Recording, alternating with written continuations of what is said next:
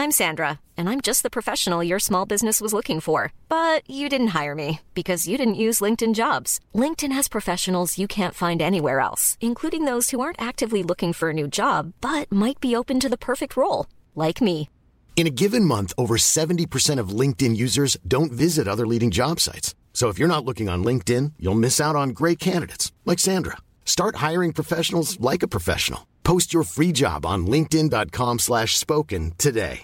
The best way to give someone a gift they'll never forget is to give a gift they'll always use. American Giant makes clothes that just keep getting better with age, like their iconic full zip hoodie that's designed to last for decades. And a gift they'll wear for years is a gift that keeps on giving. But American Giant makes a lot more than just hoodies. They have impossibly comfy sweaters, classic tees, soft structured sweatpants, even classic everyday denim. All made right here in the USA with a quality you'll have to feel to believe. Be a gift giving giant this holiday season at American Giant.com and get 20% off your first order when you use code GratefulAG23. That's 20% off your first order at American Giant.com, promo code GratefulAG23.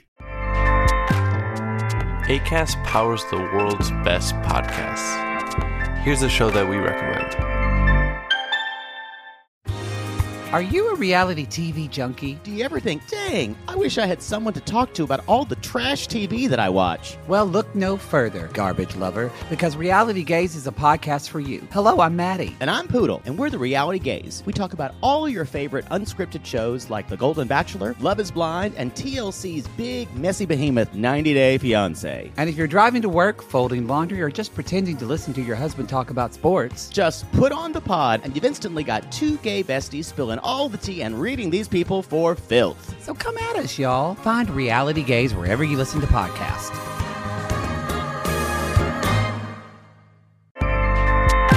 ACAST helps creators launch, grow, and monetize their podcasts everywhere. ACAST.com.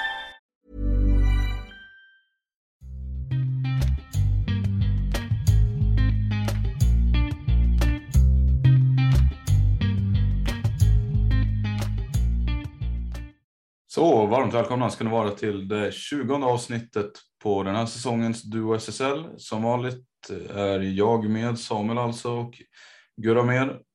Hur står det till Gurra? Jo tack, det är bra idag. Eh, jag har varit en kämpig vecka för mig, eh, men det har vänt och ja, som ni hör kanske jag är lite ringrostig i halsen, men jag är på bättringsvägen så att prata innebandy det ska mycket till innan man inte gör det. Ja, idag ska vi fan prata innebandy alltså. Ja. Du sitter ju där eh, hemma i Umeå som vanligt och jag finns här i Göteborg. Här i Göteborg har vi inte fått så mycket snö tyvärr, vilket vi har blivit varnade för kommer inte komma så mycket heller. Men i Umeå däremot kan jag tänka mig att där är det ju rätt mycket minusgrader. Minusgrader absolut. Nej, inte så mycket alls. Men minusgrader, det börjar krypa neråt.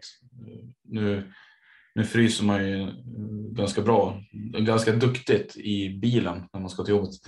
Men eh, det lär man ju ta sig igenom. Man har ju tagit sig igenom ett par vintrar här så det ska inte vara något problem. Men man känner väl att den får gärna komma och sen får den gärna gå över den här vintern så att vi kan börja se fram emot lite ljusare. Det blir, det blir mörkt väldigt fort och det, det har man ju lite svårt med. Men eh, ja, det påverkar ju inte ens förmåga till att prata lite innebandy. Eller att kunna prata lite innebandy. Precis som du säger, jag har känt mig lite snuvig också. Det verkar vara säsong på det. Ja, jag har varit lite nöjd att man har fått den här RS-skiten som går runt som eh, i och för sig ja, inte skiljer sig jättemycket från en vanlig förkylning eller eh, corona liksom tydligen då, men eh, som kan hålla i sig lite längre.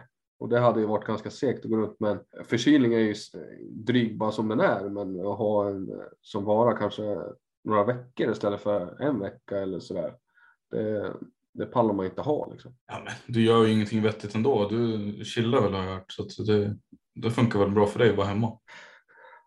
Ja, jag hatar inte, hatar inte att sitta hemma. Jag har, har upptäckt, nej återupptäckt Grey's Anatomy under eh, den här kortare sjukdomsperioden under helgen var det framför allt. Då var man liggande i soffan och sträckkollade på det. Så att eh, ja, riktigt bra serie.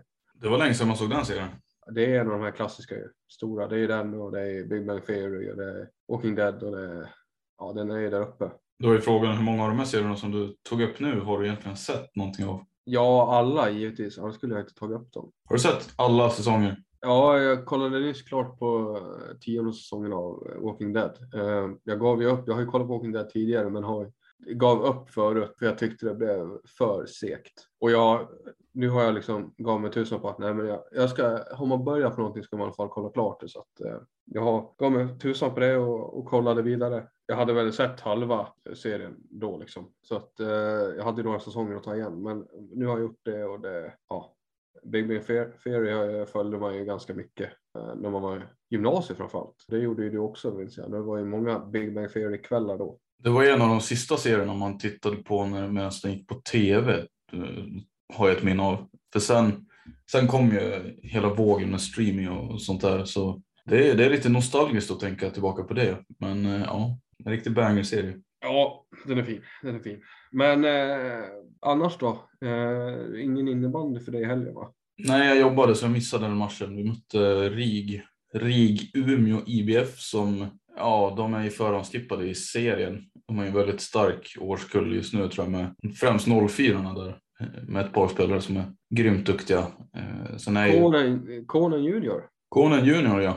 En av de mer framträdande i laget. Vi, vi började jättebra, eh, killarna. Eh, fick väl, tog ledningen, utökade ledningen tror jag nästan. Jag tror vi hade två bollar innan de satte och kom ikapp då och gick, gick ifrån sen. Så det var, ja, det, det, vi började ju bra där men det var ju en ganska förväntad förlust. De, de har ju en talangnivå som är ganska hög samt en arbetskapacitet som är ja, såklart väldigt hög också i och med att de eh, är elitidrottare liksom, redan nu. Typ. Så ja, förväntat men eh, vi, jag tror, tyckte ändå vi gjorde en ganska stark insats baserat på eh, resultat och sådär. Men eh, nej, ingen innebandy för mig då alltså. Men det är klart att man, det känns som man, man lever i min hela tiden så även om man inte spelar så har man ju, så har man ju någon kontakt till den. Och inte minst på grund av att vi gör den här podden. Vad, eh, du, det här, det här är ju förresten det 20 avsnittet. Är det någon, ska man fira det eller? Nej, 20 avsnittet av säsongen, nej det vet jag inte. Eh, sen tänker vi tillbaka på, vi har ju gjort några fler avsnitt. Vad kan det vara på i ordningen tidigare, med de tidigare upplagen av SSL? Alltså vi måste väl ändå uppe på totala 60 avsnitt eller? Ja, nästan i alla fall. Nästan i alla fall. 50 i alla fall tror jag vi har kommit till. Så nå- någonstans mellan 50 och 60 skulle jag säga. Men ändå starkt. Ja, vi kämpar på. Vad ska Eh, vi prata om i det här avsnittet? Ja, idag tror jag vi har en hel del egentligen. Det har ju inte hänt så jättemycket spelmässigt. Damerna har ju fortfarande sitt landslagsuppehåll. Eh, Vi ska prata lite mer om VM och landslaget eh, senare, men herrarna har ju haft en omgång och sådär. Vi ska väl prata, vi ska ta ut varsin B-lag till damerna. Alltså, VM-trupper har jag gett dig i uppdrag att göra. Eh, så ska vi kolla med varandra hur, hur våra uppställningar ser ut. Men eh, ett lag som skulle kunna fungera som ett reservlag på ett VM och så kan vi spekulera lite hur långt det hade gått och sådär. Men eh, det ska vi göra. Sen ska vi ju prata om en av de största bomberna senaste veckan, eh, nämligen att Falun sparkar Niklas Hedstål som huvudtränare för herrlaget. Och sen är det väl lite, eh, silly är det inte, men det är väl lite spelarrotationer eh, och sånt där som har skett och transfers och sådär eh, som vi ska också avhandla. Där har vi väl egentligen programmet. Ja, det låter ju matigt.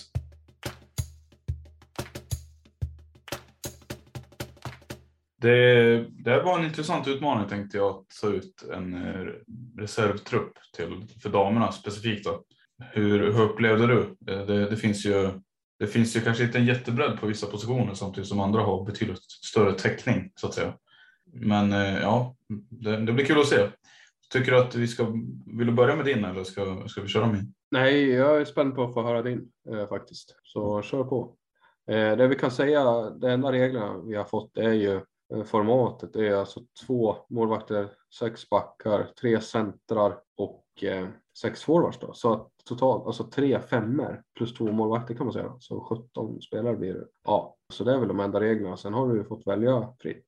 Precis, så att eh, det blir, ja, jag tycker framförallt det ska bli kul att se var vi, eh, hur mycket vi diffar i spelare, vilka spelare vi väljer att plocka såklart. Därför, därför vi jämför också, för annars hade vi bara en av oss kunnat utse den så hade vi kunnat diskutera det, kring det. Men Eh, Eh, det blir mycket roligare på det här sättet. Till stor del har min trupp kommit att handla om de som eh, hamnade på den här reservlistan då till VM. Där målvakterna i mina ögon är givna. Det är Jenny Axelsson och Emily Fällman.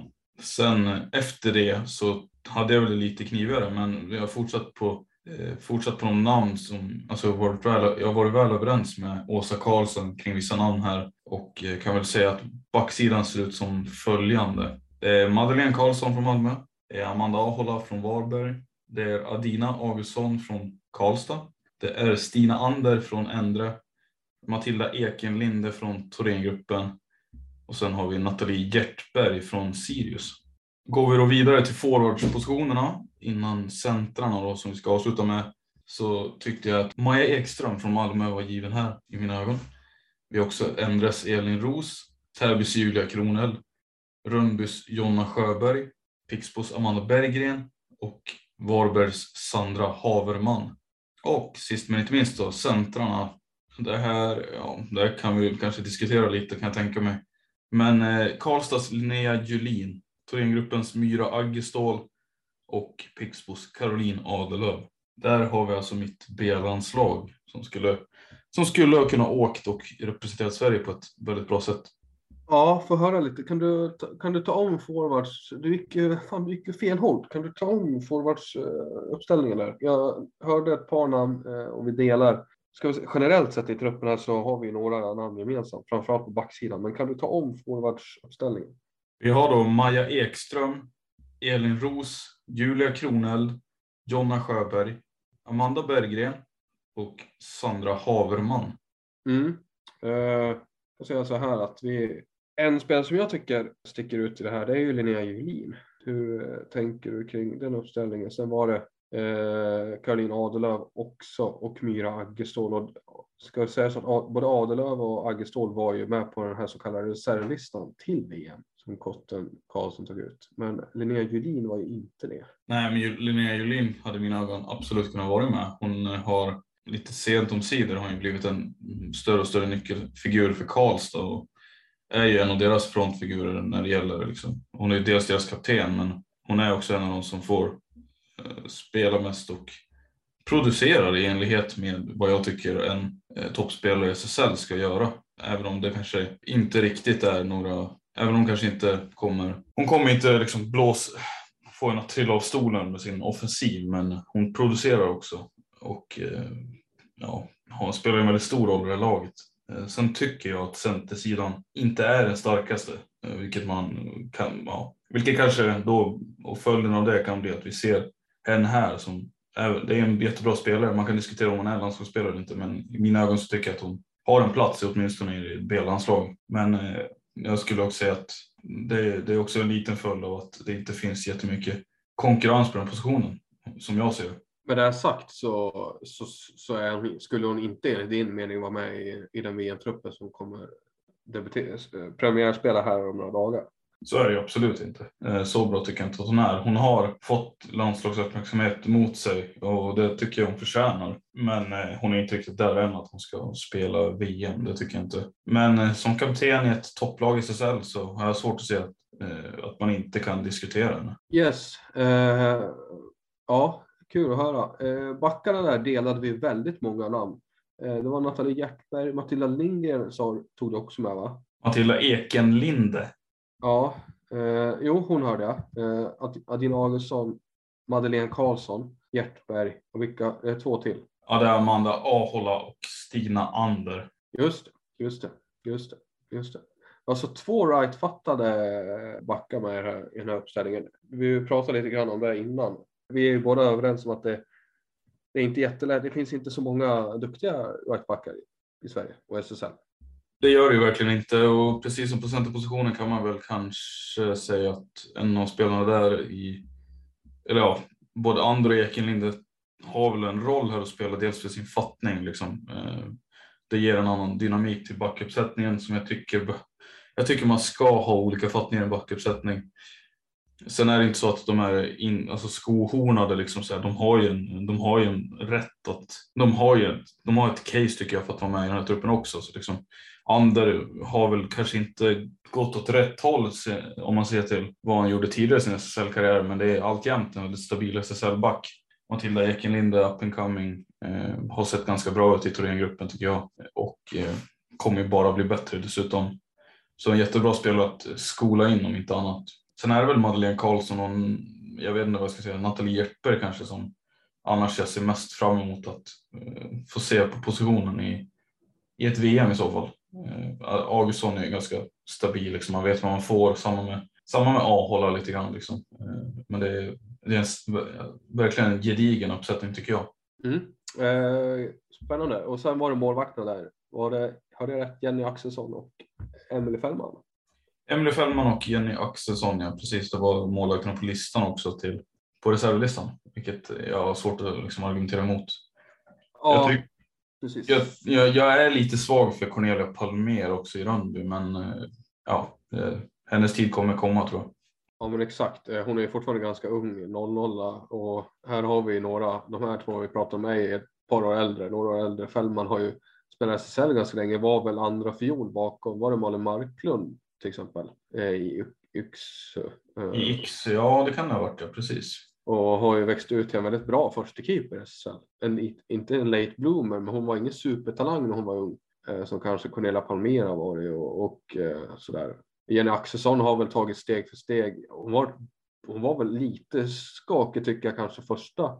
Man var lite osäker på det första året i, i Mora när hon kom där hon har ju, men eh, jag tycker hon har tagit steg för steg eh, sedan dess och varit stabil och, och nu tycker jag hon gör, hon, gör, hon har ju gjort flera supermatcher i Mora och, och är ju en av deras viktigaste spelare.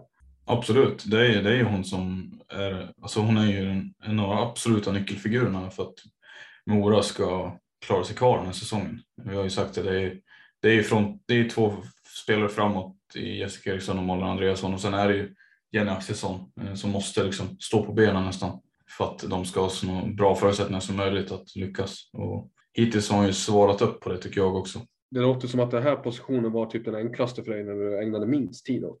Absolut, det var det. Mm, sen det verkar ju som att det har varit det för oss båda. Du sa också innan där att du, hade, du behövde snabbt få bort lite forwards. Du hade kritat ner några forwards för mycket och sådär.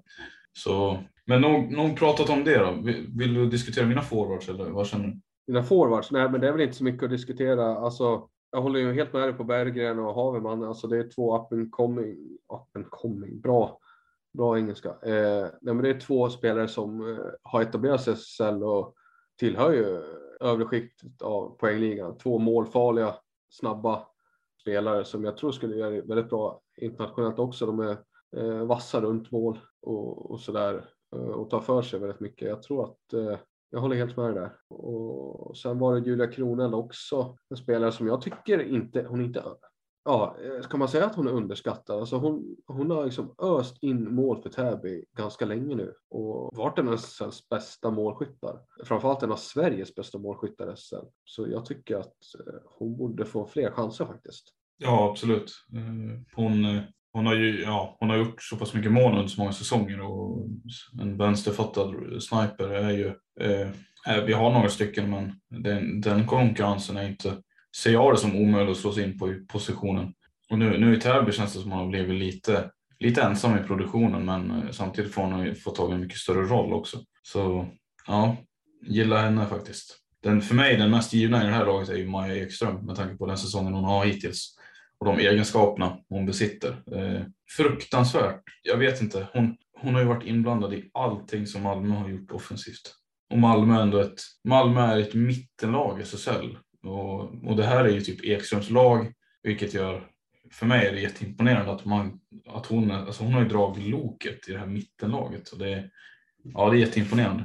Det, för, förutom Förutom Ekström så är det ju Rasmussen och lite secondary scoring, men det är, det är verkligen Ekström som drar det loket som, som kanske landar på en slutspelsplats. Och göra den 19 år gammal är jätteimponerande enligt mig. Ja, hon eh, har ju knappt eh, etablerat sig SSL. Det är väl är det andra säsong på riktigt nu, va? eller hon är väldigt ung som sagt och 20 kassar har hon ju hängt in. Det gör ju att hon ligger skapligt högt upp i, i skytteligan. Men är hon redan nu aktuell för ett sånt här sammanhang? För det är ändå, ett B-landslag får vi ändå betrakta som några som borde kliva in på internationell högsta nivå. Liksom. Är hon redan där? Rent fysiskt sett så absolut, det tycker jag.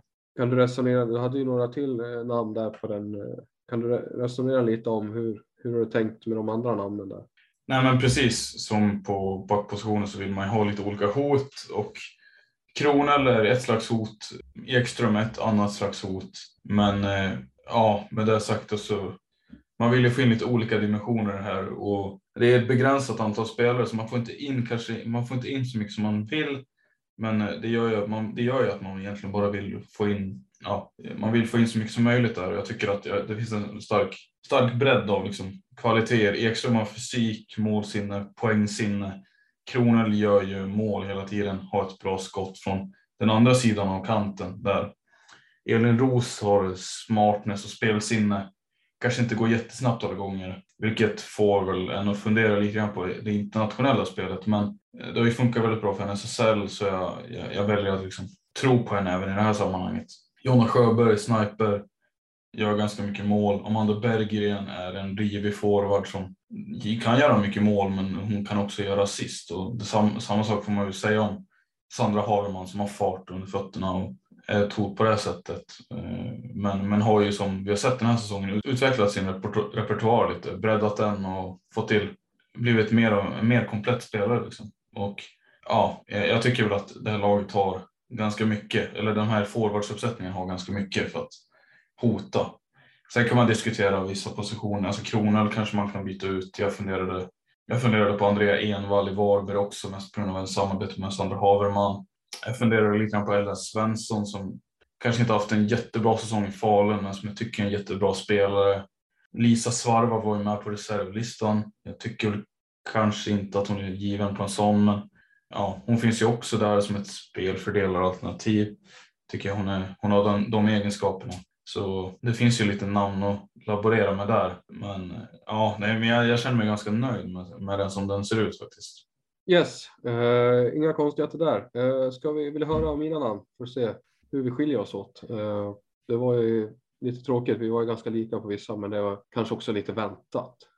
Kan du dyka ner då i de respektive uppsättning där det skiljer sig då? Så kan vi utgå ifrån det. Ja, nej men, ja, det är ju framförallt forwardspositionen där, där jag, ja, jag hade med tre namn som du inte hade med. Vill du höra dem? Det är klart jag vill höra dem. Då har vi Tä- den gamla Täby-duon. Nu är det ju bara en som spelar i Täby, men det är den rutinerade Ranja Varli som tar plats eh, faktiskt eh, på en ytterforwardsposition. Matilda Sjödin likaså, trots att hon spelar i allsvenskan för tillfället. Sen är det, nä- nyss nämnde som du tog upp, Andrea Envall från Varberg som jag tycker hon ska bara vara med. Sen är det Sandra Haverman, Julia Kronel och Amanda Bergen också. Och där har jag Vali och Sjödin var ju två av de svåraste för där hade jag, jag hade Jonna Sjöberg på tapeten där också. Jag har velat, ja, här har jag tänkt att jag vill ha med tre rightare och tre leftare på ytterpositionerna. Um, som, så att det kan bli så bra, ja, så, så att de får de förutsättningarna helt enkelt. Och då, Jonna Sjöberg var ett namn som fanns där, men jag gick lite på form där eh, med Matilda Sjödin som har dominerat i allsvenskan eh, visserligen. Men vi vet ju sedan tidigare att hon är etablerad SSL-spelare och, har gjort väldigt mycket mål i SSL. Eh, och jag tycker hon borde få fler chanser internationellt. Så Jonna Sjöberg har nyss kommit igång efter sitt uppehåll och sin frånvaro. Så det går lite på formen där. Där, där faller hon bort tyvärr, Sjöberg. Och sen Ranja Vali tar ju erfarenheten med sig in. En äldre spelare som kan bidra med mycket poäng såklart. Men eh, också ansvarsfullt eh, tvåvägsspel och mycket lugn, stabilitet. Ja, Matilda Sjödin var ett namn jag funderade på också. Men eh, ja, jag motiverar väl eh, att alltså, Moa Köp är en sak. Hon har väl inte. Hon, hon är ju för mig en helt mycket bättre spelare på sin position än vad Sjödin är. Så där föll hon väl bort lite på grund av det. Att hon ändå valde att gå ner till allsvenskan. Men eh, det är klart att det är grund. Det är ju det är ju en jätteduktig spelare egentligen. Så hon borde väl vara med i snacket om man ser det så. Eh, kan, kan väl säga att det kanske var en miss av mig där då. Men eh, jag står stadigt med min, min uppsättning. Men jag, jag gillar din också. Rania Vali borde jag väl kanske, Eller kanske den tydligaste där. Alltså, hennes karriär och det hon har gjort och det hon fortfarande gör. Hon är, det är inte så att hon har slutat eh, prestera. Så att, ja, hon får bara mycket mindre uppmärksamhet. Ja, det känns som att hon har blivit lite bortglömd på senare och det är synd för hon, hon är fortfarande riktigt bra. Alltså, det är hon verkligen. Vill du höra, ska vi ska jag gå baklänges nu? Vill du höra centrarna eller hur tänker du? Nej, men ta backarna och sen tar du centrarna. Målvakterna? Ja, okej, men kör centrarna sen spelar ingen roll. Alltså, jag, jag, vill, jag vill diskutera vad du har gjort. Det spelar ingen roll hur du tar dem. Kom igen. Ja, nej, men vi kör på. Eh, centrarna här då. Då har vi Caroline Adelöv, Myra Aggestål och Therese Gustafsson. Inga invändningar där, tänker jag. Therese Gustafsson som också spelar allsvenskan för tillfället med, med Telge va? Eh, har ju bombarderat. Eh, hon har ju lekstuga, hon är ju på tok för bra för allsvenskan, eh, precis som eh, Moa Tröpp och Matilda Sjödin också är. Men Therese Gustafsson är en spelare som jag eh, har tyckt om länge och, och som jag tycker hon, hon är riktigt bra eh, inom alltså offensiv planhalva. Eh, en center som, ja, alltså, kissar in poäng liksom. Eh, skjuter bra och, och spelar fram och spelsmart och, och sådär. Ja, jag, jag, skulle vilja se henne testas på den här eh, miljön och jag skulle vilja se henne i ett topplag SSL för det har hon inte spelat riktigt. Så där skulle jag, där skulle jag vilja se henne, eh, vad hon kan göra i en sån miljö. För jag är helt övertygad om att det här eh, är en spelare som ska eh, spela högre upp. Om vad är anledningen till att hon inte gör det? Är frågan. Ja, det kan man eh, verkligen fråga sig. Eh, strunt i henne för att Hon är en av tre i alla fall. Eh, Ellen Svensson var också ett namn som hängde med länge. Jag tycker väl precis som du också att centersidan på damsidan är svag. Eh, eller så här, återväxten är inte jättebra. Jag tycker den, alltså svag på så sätt att det finns några riktigt bra centrar, men sen finns det ett par som är som är bra liksom. Men sen där bakom finns det inte så jättemycket alltså. Tyvärr. Det, jag tycker det är klent. Och Camilla Halldén i Varberg var också ett namn jag funderar en hel del på. Hon har gjort det jättebra tycker jag. I roll bakom eh, Sandra Haverman och Andrea Envall. De tre funkar jättebra tillsammans. Och Ellen Svensson som sagt. Och Lisa Svarva hade jag inte så mycket tankar kring. Tycker hon har lite mer att bevisa eh, i Falun först. Ja, nej, jag tycker det är svårt alltså på den positionen. Caroline Adelöv är ju med också. Eh, det var hon och Ellen Svensson jag bollade väldigt mycket länge. Men Caroline Adelöv tillför ju också en defensiv dimension. Hon är ju inte en poängspelare främst utan hon, hon är ju en tvåvägscenter som bidrar med mycket, mycket alla delar av planen. Så att eh, det föll till hennes favör tycker jag. Jo, nej, hon verkar ju uppskattad i, i Pixbok, även i, i landslaget. Hon har ju fått chanser liksom. Så hon känns ju som en jättebra komplementspelare liksom, och stoppa in lite där man har ett hål att fylla. Ja, hon kan ju spela back också liksom och sådär så att eh, jätteuppskattad, får jättemycket speltid och förtroende i Pixbo. Så, så var det med det. Eh, backarna har vi här och där kan jag tråkigt nog konstatera att vi delade ju alla namn förutom två. Eh, det har gått på lite mer eh, framtid kan man säga. Eh, där har vi Nathalie Hjertberg, Matilda Lindgren, Martina Augustsson, Matilda Ekenlinde, Madeleine Karlsson och Vilde Rundfloen i Nacka, Wallenstam. Nackas kapten. Jajamän. Vad har du för kommentarer? Ja, alltså tycker väl att Lindgren kanske, för mig är han inte riktigt landslagsmässig, men eh, du tycker att det, du har ett framtidstänk här så att det finns väl en poäng i det då, men ja, jag vet inte. Jag tycker väl att både hon och Rundfloen är lite, inte tillräckligt bra egentligen för att pratas, pratas i landslagssammanhang, men eh, Rundfloen har ju, kan, ligger kanske närmast där. För hon har ju hon har ju blivit bättre och bättre och tagit stort ansvar och framförallt när hon fått kaptensbindeln då. Så, eh, hon är väl en av de som pushar Nacka framåt. Men eh, backarna, nej jag vet inte. Ja, nej, jag, egentligen inga större invändningar. Tycker väl att det, precis som på, ja men det är väl forwards jag tycker det, det är tjockt med folk men backarna är liksom efter liksom de givna i landslaget så går det ganska snabbt utför ner till en nivå där det kanske inte är så, som är, som är ganska låg egentligen. Ja, vi snackar 3 plus liksom. Ja, men, ja, jo, 3 plus spelare lite grann. Matilda Lindgren tycker jag är duktig liksom och framförallt kommer hon väl kanske bli bättre men jag har svårt att se att hon skulle göra någonting i landslaget så. Hon skulle såklart inte göra bort sig heller men det är ett väldigt ungt landslag du har. Ja, det har ju blivit det. Eh, men det är också för att det finns ju en kull som har kommit nu 99-00. Eh, kullen framför allt som 01, alltså jag tycker det är bra. Eh, de, de är framstående och det är de som är kärnan. Även i landslaget ser vi 99-kullen som är, som en kärna. Och så kommer ytterligare någon där bakom, och Andersson och Maja Wiström liksom. Men just Matilda Lindgren så tycker jag hon har ju varit, redan förra året så var ju hon en av Moras eh, bästa backar eh, trots att under sin debutsäsong då SSL. Eh, och jag tycker hon redan, hon fick kaptensbilden nu efter Moa Gustafsson av en anledning. Eh, ganska stark, eh, stabil eh, back som är pålitlig liksom. Svår att ta bollen av och, och vinner de flesta av sina dueller i eget sarghörn och, och sådär. Bra spelförståelse. Jag tycker hon har många kvaliteter Eh, och jag tycker hon sällan gör en dålig match faktiskt. Jag tycker sällan hon gör en dålig match och hon har ju, hon, hon har ju saker, hon, jag tycker hon har jättemycket potential eh, och jättemycket att utveckla. Men jag tycker redan nu att hon är, hon är i topp 15, eh, topp top 20 bästa backarna i Sverige. Så kan jag säga. Topp 15 kanske också. Men alltså hon är, hon är, jag tycker hon är jättebra. Och ja, eh, jag vet inte vad man ska säga kring henne då. Eh, Vilde Rundfloen har jag inte sett lika mycket av. Men hon har etablerat sig i SSL och hon är ju stommen i den här Nacka som har lyckats göra det. Utan henne tror jag det skulle bli tufft alltså. Nu ser det ju heller inte jättebra ut för dem, men, men jag tror inte Nacka hade varit, varit där de är idag om inte Vilde Rundfloen hade spelat tillbaka. Och, ja, det är lite framtidstänk på de här två, men eh, jag, eh, så har jag valt i alla fall. Eh, nog snackat om backarna. Målvakterna var vi också eniga där, båda två tagna direkt från reservlistan. Jenny Axelsson och Emelie Fällman. men du, det, ja, jag vet inte vad man ska diskutera. Vi, jag nämnde ju Cornelia Palmer där. Har vi någon keeper nu som vi glömmer helt som borde bada upp och prata om? Lovisa Hedin är också gammal rigare bakom eh, Fällman nu i Thorengruppen. Mm, Okej, okay. du tror hon har, har hon första keeper egenskaper då?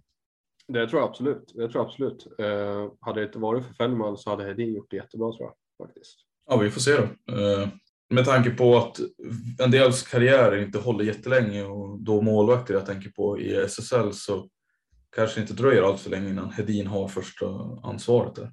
Vi börjar bli lite långa på de här nu, men eh, hur bra hade de här lagen stått sig då i ett internationellt världsmästerskap?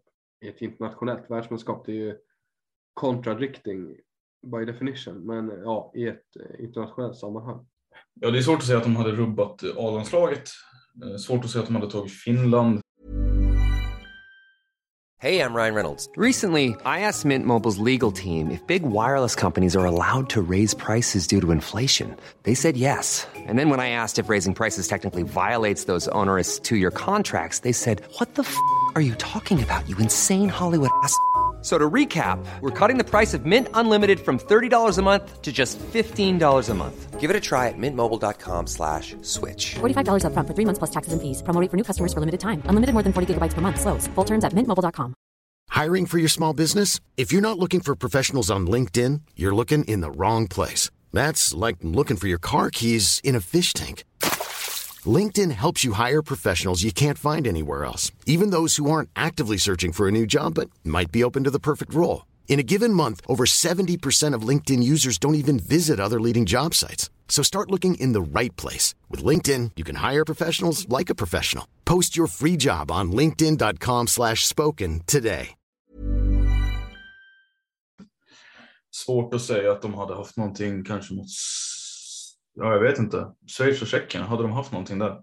Tjeckien känns ju ganska bra också, eller? Jo, det är de ju, men jag tycker Sverige fortfarande ligger längre fram på damerna, damsidan än på herrsidan. Eh, herrsidan är jättejämnt nu för tiden, men damerna tycker jag, vi, vi har fortfarande lite försprång på Tjeckien och Schweiz. Så jag skulle säga att det är ju, det har ju potential. Eh, ja, alltså utanför, svårt att säga om det slår sin topp fyra, men det tycker jag väl nästan det finns en chans för. De borde kunna slåss om en medalj, eller vadå?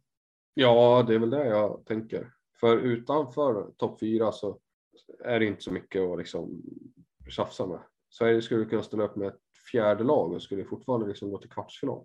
Ja, det har du ju fakt nog faktiskt rätt i tyvärr, men Ja, ja, de siktar in sig på en semifinal där och sen blir det en bronsmatch förmodligen där de, där de kanske har goda möjligheter att ta, ta, en, ta brons. Då, så.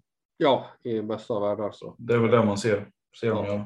Ja. Ja, ni får jättegärna komma med synpunkter om ni har några sådana. Det vore kul att höra folks alternativa, alternativa lag. Liksom. Det, det, finns ju, det finns ju ändå ganska mycket spel att laborera med.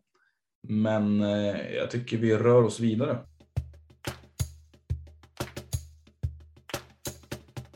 Jag har lite fokus på att eh, samla ihop eh, information som kanske har sluppit undan de senaste veckorna och de senaste dagarna framförallt. Och vi har haft ett par eh, tränaravsked redan den säsongen.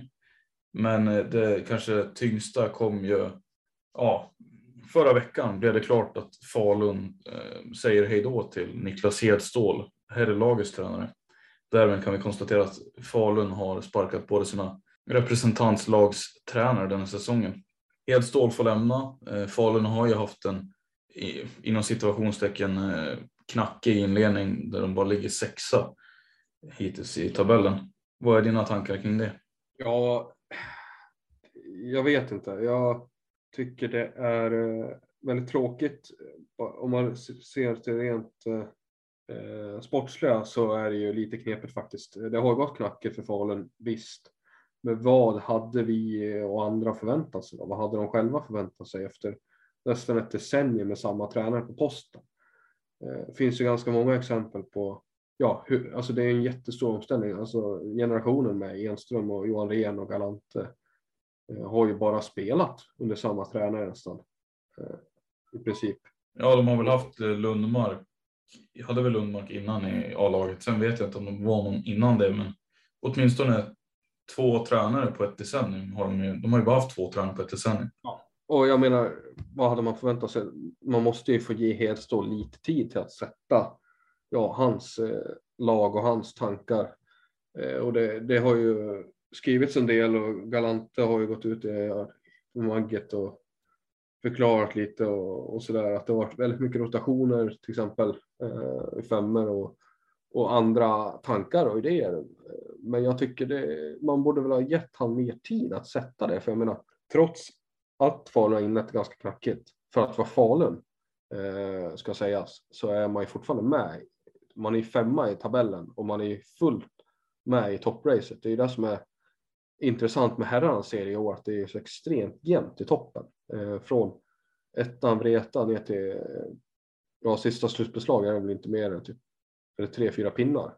Så att eh, jag tycker man måste sätta sig ner i båten lite. Man, jag tycker inte man kan göra så här efter bara rent sportsligt liksom. Titta på, det måste ju vara andra saker som skaver i så fall för att man ska ha skäl att göra något sånt som det här. För det sänder ju ganska kassa signaler att först så får man ju sparka, eller först får, går Dahlberg, eh, helt annan sak i och för sig.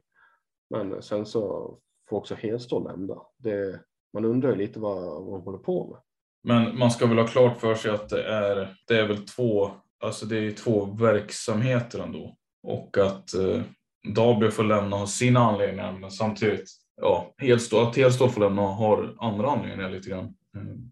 Nu, nu har de ändå uppgett typ samma, man har inte, de har inte liksom lagt fram resultatet som den centrala delen i det här, utan andra orsaker. Och, så så att det, det påminner ändå ganska mycket om varandra de här fallen. Men det är ändå så här, ja, ja jag vet inte heller vad jag ska säga. Det, det, det är Falun, Falun har gått knackigt. Samtidigt som Galante sa det i en intervju att de ligger två poäng bakom liksom, eh, topplaget. Och eh, ja, det, det är en väldigt jämn serie i år ska man ha klart för sig. Eh, Storvreta gick knackigt, eh, Kalmarsund gick knackigt, har ju trummat igång. Både, båda de lagen har ju börjat trumma igång nu. Medan Falun kanske liksom har knackat under hela säsongen, men vi har inte spelat så många matcher. Man hade kunnat gett det lite mer tid känner man samtidigt. Samtidigt känner man inte riktigt igen det här laget som det har varit så förstår jag att man vill göra en förändring. Men, men en eh, anledning till att alltså, man gick ju inte för att ha samma lag heller som man hade haft. Det måste man ju vara medveten om när man byter tränare och när man vill ha en, om man säger att man vill ha en ny inriktning så kan ju det få till följd att laget kanske inte kommer gå att kännas igen på samma sätt. Men det är ett förbaskat bra lag Falun besitter. Eller Hedstål har suttit på också. Så att bara ligga sexa tycker jag är lite, ja, jag ska inte säga att det är dåligt rent av, men det är inte så, jag tycker det är fullt, fullt rimlig anledning liksom att ifrågasätta då lite grann vad som händer också. Ja, jag, jag, håller inte riktigt med om det. Inte, inte den här säsongen när tabellen ser ut som nu. Jag tycker inte det är så pass. Eh, man åkte ändå liksom ner och tog en, en vinst, en tight vinst mot Mullsjö liksom på bortaplan. Jag menar, det, det är aldrig en given seger. Eh, inte för Falun heller. Så att jag, jag, tycker att jag tycker inte riktigt det. Nej, men samtidigt, samtidigt har man ju haft matcher som man, eh, som, som, man normalt sett inte brukar ha särskilt, särskilt svårt för också. De har ju blandat och gett väldigt mycket. Ja, det har ju varit väldigt mycket upp och ner, men, men det är som du säger. Nu, nu valde ju Brottman att hoppa på landslagsuppdraget här, men man valde ju ändå någonting nytt. Man valde en ny riktning, precis som du var inne på. Och Falun är ju fortfarande i allra högsta grad med om en först, alltså vinna, att vinna grundserien. Det är fortfarande tidigt på säsongen och då, nu har man valt Niklas Hedstål. Så att jag, jag tycker inte det håller. Sportsliga kan inte vara skäl för att göra sig av med honom. Det tycker jag är bedrövligt i så fall. Det, det måste de ju ha insett redan innan vad Hedstål var för tränare. Då har ju Rickard Hedlund misslyckats kapitalt i sin scouting, vilket inte får ske om, om man nu ska hålla på och snacka om att Falun ska liksom behålla sin plats i toppen under många år framöver. Då, man kan ju inte hålla på och missköta sådana rekryteringar. Då blir det ju som, ja, se hur det gick för Sirius, hur går det för Sirius nu liksom? Håller på att åka ur SSL. Det kan få ganska tråkiga konsekvenser. Men vadå, för att åka ur för Sirius, alltså i Faluns fall så motsvarar det att missa slutspel, antar jag. Det, ja, det är inte så att... ja, absolut.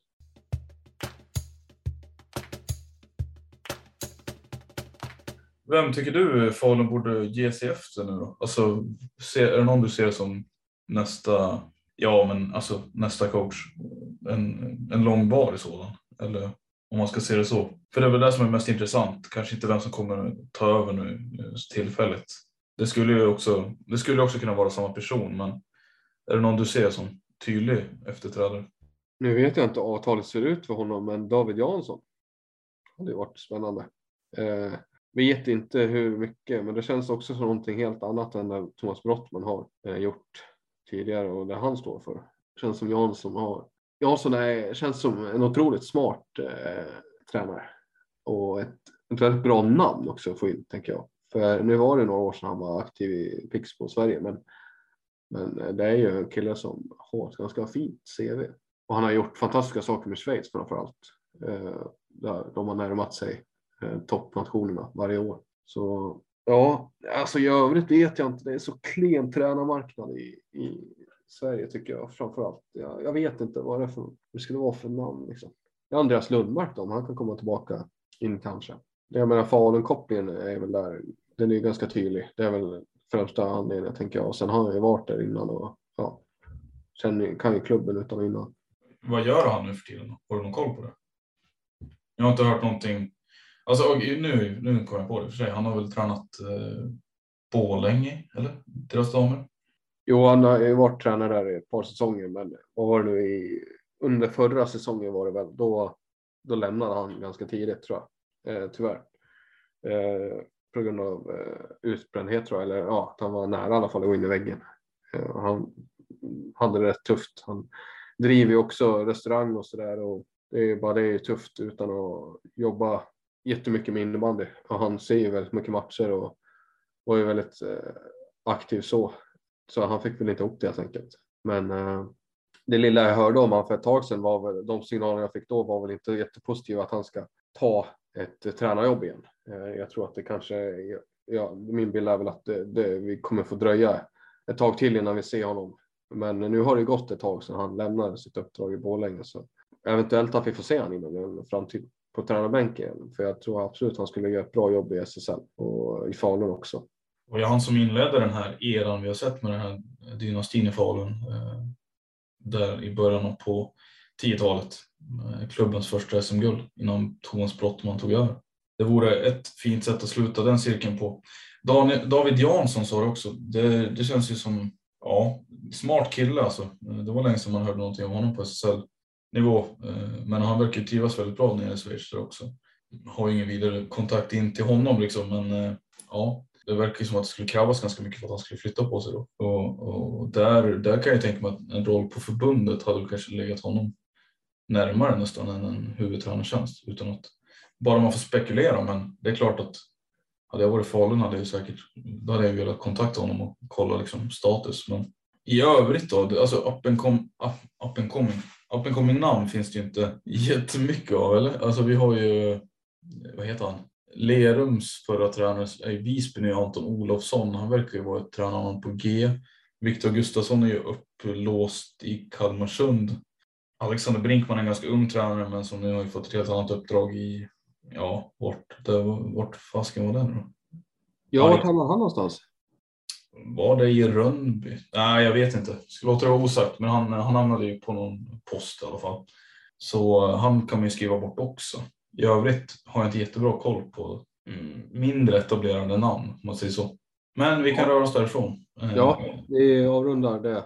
Konstatera att, eh, som du sa, att Falun har sparkat båda sina representationstränare inom ganska kort tid här i ja, början av säsongen. Så eh, ja, vi får se vad de landar för namn. Och även där så har ju inte Sirius kommunicerat någonting eh, när vi sitter och spelar in det här om vem som blir deras nya huvudtränare. Där har det ju gått en tid nu eh, sen man förkunnade att Johan Wid skulle ta över liksom, huvudansvaret, eh, skadade spelaren. Tillsammans med spiken Ted Wikström. Det finns ju inget nytt namn där heller. Nej, och där var de väl öppna med att, de inte, att, att det var en eh, process som skulle ta lite tid. Det fanns ju ingen liksom, stress från deras sida. De vill ju få det rätt såklart. Och de kände väl att Vid var en ganska bra lösning tills vidare. Eh, ganska vanligt det där att spelare hoppar in och tar över. Vi har ju Johanna Holmbom nu i Falun som har gjort det också.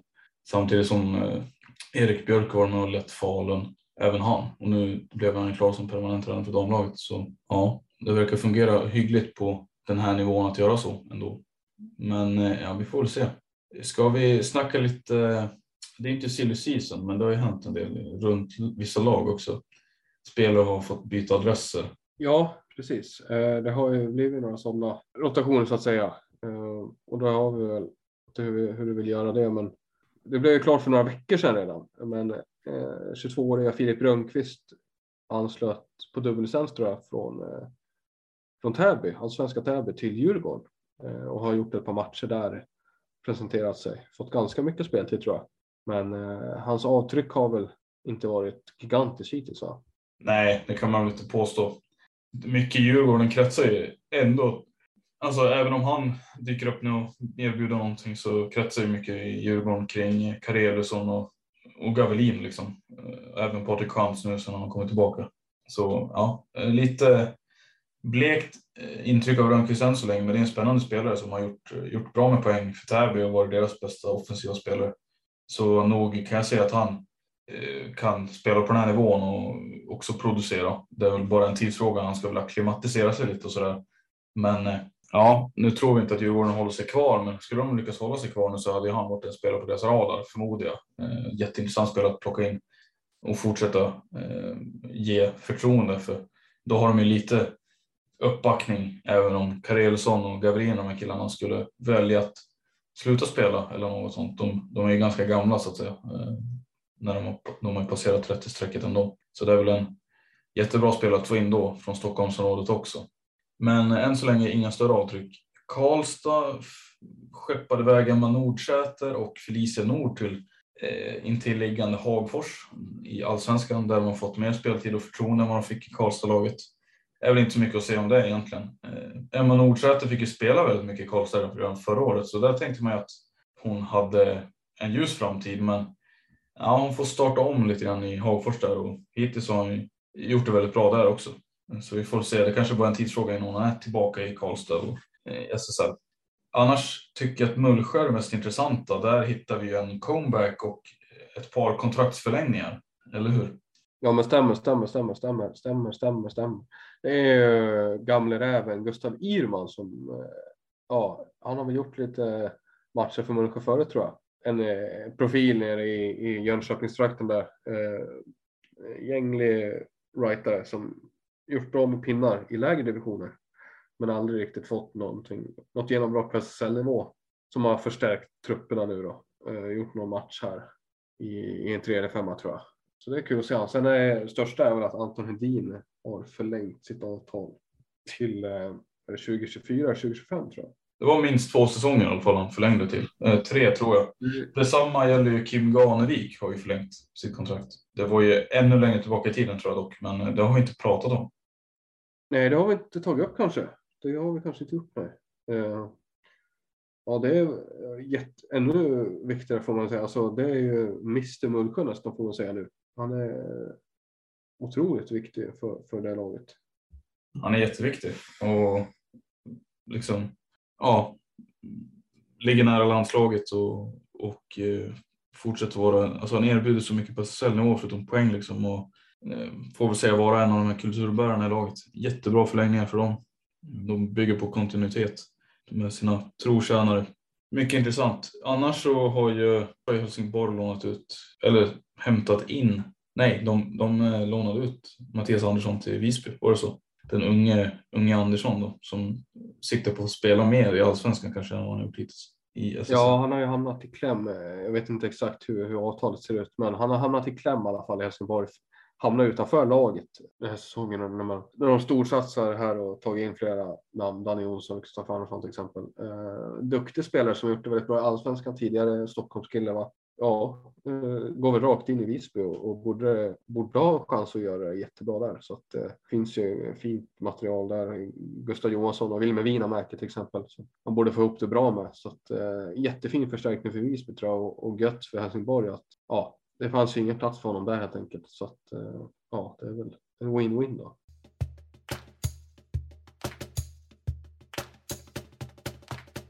Annars då? Eh, vi har ju haft en avslutande omgång förra veckan som spelades eh, det i herrarnas serie då innan de gick på landslagsuppehåll också. Då har vi fått en tabell som vi har sagt är väldigt jämn. Jag hade velat testa en grej med dig som vi gjorde för något avsnitt sedan då du fick tippa de eh, uppstartande omgångarna i damernas serie. Den uppstartande omgången med matcherna där, det, jag tror det är en full omgång. Och då fick du tippa resultatet och siffror då alltså. Eh, Jag skulle såklart vilja göra det med, på herrarna. Alternativt om jag gör det så får, har vi liksom en, en omgång var då så ser vi vem som prickar in flest rätt. Hur låter det? Kanon, vi kör på det. Vad har du för, eh, vad har du för lag då? Har du, har du omgången uppe? Ja, det har jag. Uh, ska sägas, uh, det är ju faktiskt matcher redan här på, på det är onsdag. Ja, det är match imorgon då och så mellan Hagunda och Helsingborg och sen är det eh, match igen då på onsdag. Så jag vet inte hur du vill göra där. Du vill gå, eh, första matchen efter landslagsuppehållet är ju 15 december, men då är, spelar bara Hagunda och Växjö. Sen är det 17 december, då är det Mullsjö mot Pixbo och eh, 18 december, då är det tre matcher där. Sen 19 december ytterligare tre, tre omgångar, eller tre matcher. Då, så att, eh, det är lite spretigt. Ja, förutsättningarna då blir inte riktigt samma som på damerna, men eh, jag skulle gärna ge det ett försök ändå. Eh, Vi tar det efter uppehållet eller? Precis. Ja, vi kan väl börja med Hagen och Växjö där då, som eh, först match ut. Hagen och Växjö, det borde vara tre pinnar till Växjö säger jag på rak arm. Eh, hemmaplan för Hagunda. Eh, men eh, Växjö måste, eller måste, men Växjö har ju sackat efter lite och ligger faktiskt ganska, alltså rent positionsmässigt i tabellen så, så ligger de mycket bra till. Men det är jämnt så att eh, ett par segrar så är de ju uppe i eh, långt över slutspelsstrecket igen då. Eh, Hagunda har ju gynnade läge här att ta en trepoängare och, och närma sig slutspelsstrecket. Man ligger väl precis bakom Växjö tror jag. Men jag tror ändå Växjö tar det här. Men det blir nog ganska tajt. Jag tror att det blir en 5-6 till Växjö där tror jag. 5-6 till Växjö, alright. Ja, de får ju tillbaka några killar från landslagsuppehållet också. Ska man ju tänka på, tänker jag. Ja, får se hur motiverade de är. Eh, det kan ju flyga eller falla det där. Eh, om de är slitna eller om de har vunnit guld kanske de är jättemotiverade. Det kan också vara att de är mätta eller alltså, ja, det, det vet man ju aldrig hur det, alltså inställningen ser ut riktigt. Men eh, ja, så tänker jag i alla fall. Eh, Mullsjö Pixbo har vi, hemmaplan Mullsjö, det är en trepoängare där. Vi tog på 6-3 till, till Mullsjö där. Det, I så fall innebär det att Pixbo kommer halka efter. Fortsatt ha svårt att haka på. De tappar viktiga poäng i kampen om slutspelsplatsen. Jajamän, så kommer det vara. Det är inte Mullsjö de ska slå riktigt. Det är andra lag de ska slå. Men är det, har de inte ändå en ganska god chans att rubba Mullsjö eller? Med tanke på hur bra, tanke på hur bra Weissbach och Lander har producerat. Och, Ja, absolut. ja, ja, ja, men 3-6 är ganska, det är ju jämna siffror ändå får man säga. Ja, det är det väl. Men, men problemet i Pixbo är att det finns ingen secondary scoring riktigt. Eh, de har en första femma som levererar. Sen har det hackat lite för Gustav Frisell tycker jag. De har eh, vad Weissbach och Lammer, framför allt Östholm, Fritzell som gör lite grann då hittills. Men eh, bakom dem så har de inga poängspelare riktigt. De, ja, som sagt, de sprider inte ut sin produktion och när eh, de blir lite sårbara på det här sättet. Mullsjö har de flera matchvinnare så att eh, ja, jag tror Mullsjö är tyngre.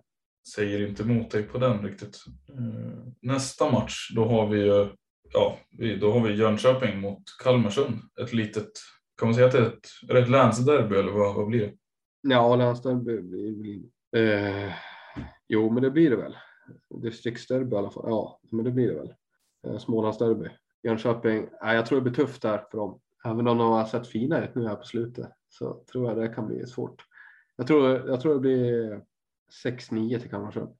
6-9, du tror ändå att eh, de, alltså de, de hakar ändå på så pass mycket i matchen? Ja, det, det, är inte, det är lite klurig plats arenan tycker jag i Jönköping. Kalmarsund har inte gjort jättebra prestationer där genom åren. Det är en fin arena, är det inte? Den är lurig. Ja, Ja, nästa matchen är ju Växjö då mot Storvreta, men där har ju Växjö spelat en match så jag vet inte hur vi ska tippa den. Detsamma gäller ju egentligen för Sirius Hagunda där Hagunda blir, gör sin andra match då, men eh, det är ju första matchen för Storvreta respektive Sirius de här, den här omgången då efter uppehållet. Så du kan väl få, ja, vi tar dem ändå. Eh, jag tror Växjö vinner mot Storvreta faktiskt. 7-6 blir det där matchen. ja varför tror du det? Nej, jag går på känsla. Det är 100% känsla jag går på det här. Ja. Sirius Hagunda. Eh, Ja, det- Uppsala-derbyt. Den kommer Hagunda vinna tror jag. Jag tror Sirius kommer fortsätta falla. Hagunda kommer ta över den här andra platsen nu. Sirius har jättemycket att vinna. Hagunda har inte så mycket att förlora. Jätteviktig match för Sirius om de inte, alltså torskar de den så är det ju Det är en sexpoängsmatch det här. Nej, jag tror, jag tror inte man har någonting. Jag tror inte man har någonting. Jag tror det blir 3-5 till Hagunda. Skulle man kunna säga att, ja du tror till och med, alltså helvete, för det skulle ju potentiellt nästan, nu, nu känns det som att det är matchen som avgör Sirius öde. Det kan det vara. Nu är vi inne i mitten på december, kort innan juluppehållet. Alltså, vinner man inte den här matchen, då, då, då, då är det klart. Då vet vi vilka som är ramlar nu och då innan årsskiftet och då är det Djurgården och då är det Sirius. Vinner man den här, då har man fortfarande en, en liten, liten chans. Men nej, jag tror inte. Jag tror inte det. Tyvärr alltså. De måste ju få in en ny tränare här och de måste ju få in lite ny energi i den här spelargruppen under den här månaden som är kvar eh, och under landslagsuppehållet här. Det måste ju hända lite saker. Men eh, gör inte det, vilket jag, det, kommer göra det, men jag tror fortfarande, jag tror inte på Sirius. Så att, eh, jag tror Hagarna tar det. Ja, det vill ju till att Hagarna typ torskar resten av säsongen för att Sirius ska ha en chans att komma ikapp om det skulle bli vinst på Haga under den här matchen. Det kommer vi slå fast. Vi rör oss vidare nästa dag då, 19 december, tar Helsingborg mot Linköping. Första matchen för bägge lagen. Mm. Eh, Det är en ganska svårtippad match. Är Helsingborg som har en fin trend, Linköping lika så. Eh, Fastställer sig plats fem för Linköping och Helsingborg precis tror jag på slutspelsplats. Eh, Så men det är hemmaplan för Helsingborg. Jag tror det fäller avgörandet. Jag tror det är 5-4 seger. Inte jättemålrikt, men en tight seger för Helsingborg. Köper det. Sen har vi ett derby mellan Dalen och Thorengruppen. Det har vi, ja, precis. Det är väl ett derby som känns mer svårtippat än någonsin. Ja, i den här... Ett Dalen som liksom... Ja, deras skadebekymmer ser nästan ut som de gjorde förra året, men det spelar liksom ingen roll vilket lag de än möter. De, de, de bjuder upp till dans varje gång. Jag tycker det är helt, helt otroligt nästan. Mm. Så jag, jag kan absolut inte räkna bort dem oavsett vad de har för situation vid sidan av med, sina, med sin skadelista. Thorengruppen, ja de ligger ju före i tabellen nu väl? Nej det gör de fan fasiken inte alls. De har ju tappat i två raka förluster. var de ju. Men ja, alltså jag, för, för mig så är Thorengruppen ändå lite favoriter. Rätt, rätt eller fel. Jag tror Dalen vinner 7-6 efter eh, förlängning faktiskt. Ja, det tror de gör det. Är det bara för att jag säger att Thorengruppen känns som favoriter? Ja, det är lite känslan jag har här. Ja, all right. Favorittippade Thorengruppen åker på en smäll i derbyt. Frågan är om Djurgården ska ta sin första trea mot det här knackiga Falun då, med en ny tränare. Nej, det är klart att man inte kommer göra det. Det är ju en, vi har att vänta oss här är väl en 2-9 förluster någonting i den stilen, 2-11 kanske. Ja, två siffror för Falun om de gör sitt jobb. Jag säger 2-11 till Falun faktiskt. Finns det ett scenario där Falun förlorar en sån match? Nej, nej det gör det inte.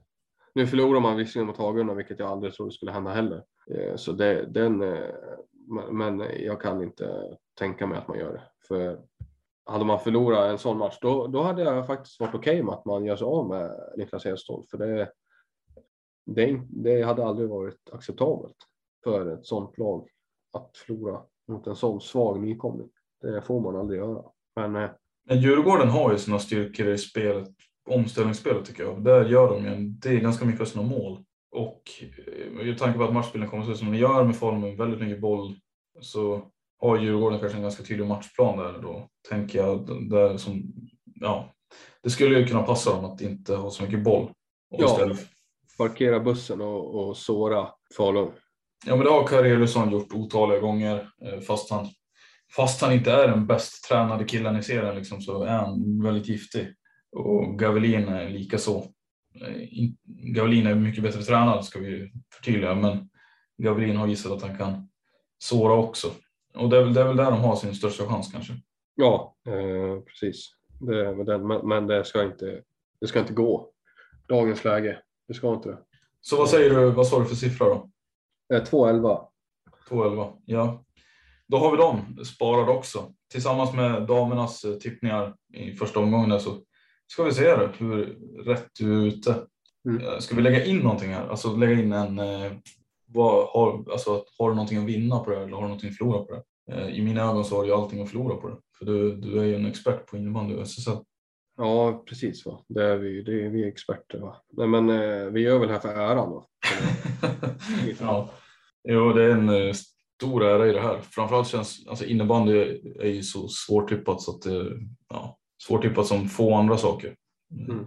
Mm. Som du sa så var det var ingen som trodde att Hagunda skulle slå Falun liksom. Och, ja, mycket kan hända. Vi får se.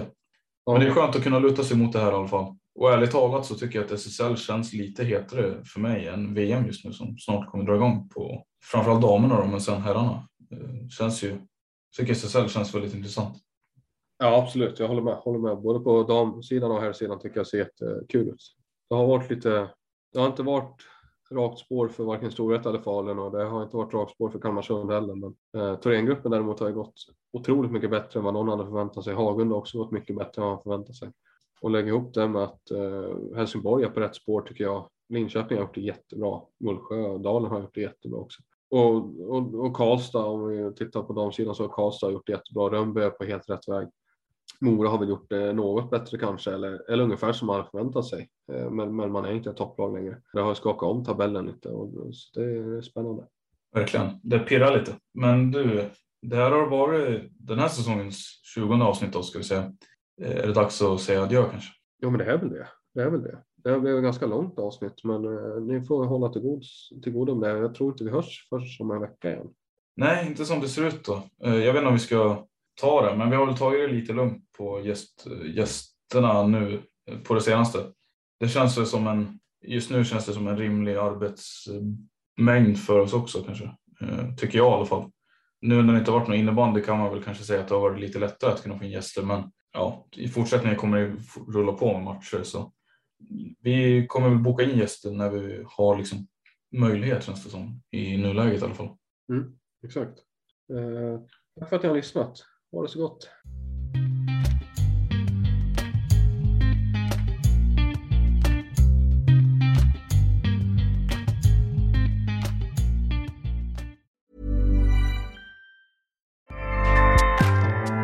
ACAST powers the world's best podcasts. Here's a show that we recommend. Are you a reality TV junkie? Do you ever think, dang, I wish I had someone to talk to about all the trash TV that I watch? Well, look no further, garbage lover, because Reality Gaze is a podcast for you. Hello, I'm Maddie. And I'm Poodle, and we're the Reality Gaze. We talk about all your favorite unscripted shows like The Golden Bachelor, Love is Blind, and TLC's big, messy behemoth, 90 Day Fiancé. And if you're driving to work, folding laundry, or just pretending to listen to your husband talk about sports, just put on the pod, and you've instantly got two gay besties spilling all the tea and reading these people for filth. So come at us, y'all. Find Reality Gaze wherever you listen to podcasts.